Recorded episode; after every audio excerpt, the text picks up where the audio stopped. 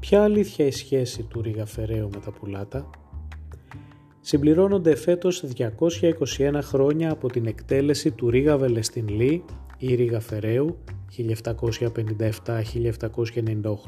από τους Οθωμανούς στο Βελιγράδι.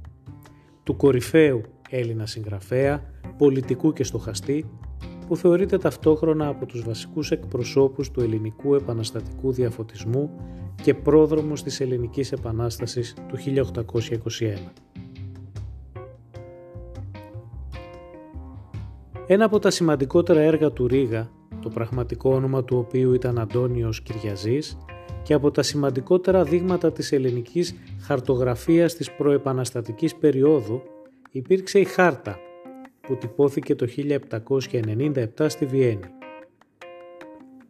Πρόκειται για ένα μεγάλων διαστάσεων χάρτη που απεικονίζει την Ελλάδα και την ευρύτερη περιοχή της Βαλκανικής Χερσονήσου.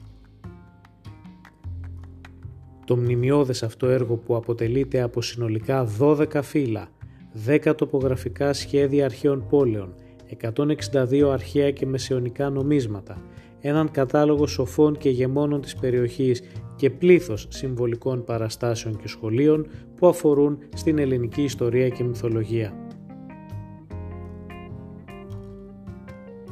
Όσο και αν μας φαίνεται περίεργο, η χάρτα του Ρίγα και κατ' επέκταση ο δημιουργός της συνδέονται με το χωριό μας μέσω μιας εμβληματικής φυσιογνωμίας των πουλάτων.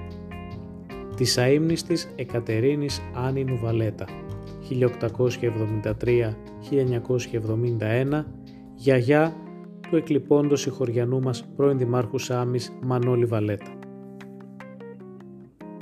Η Εκατερίνη η οποία η Ρίστο Εμπαρόδο έχει συνδέσει το όνομά της μεταξύ άλλων με τη σωτηρία του χωριού μας από γερμανικό ολοκαύτωμα κατά τον Δεύτερο Παγκόσμιο Πόλεμο, παραχώρησε το 1958 στα Γενικά Αρχεία του κράτους ένα από τα ελάχιστα σωζόμενα πρωτότυπα της χάρτας.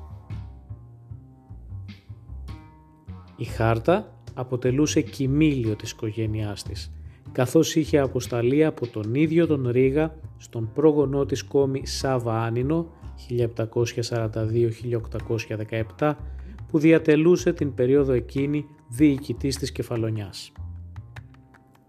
Μάλιστα, η χάρτα των Γενικών Αρχείων του κράτους είναι ένα από τα λίγα αντίτυπα των οποίων γνωρίζουμε ακριβώς τη διαδρομή από το τυπογραφείο έως και την σημερινή τους θέση.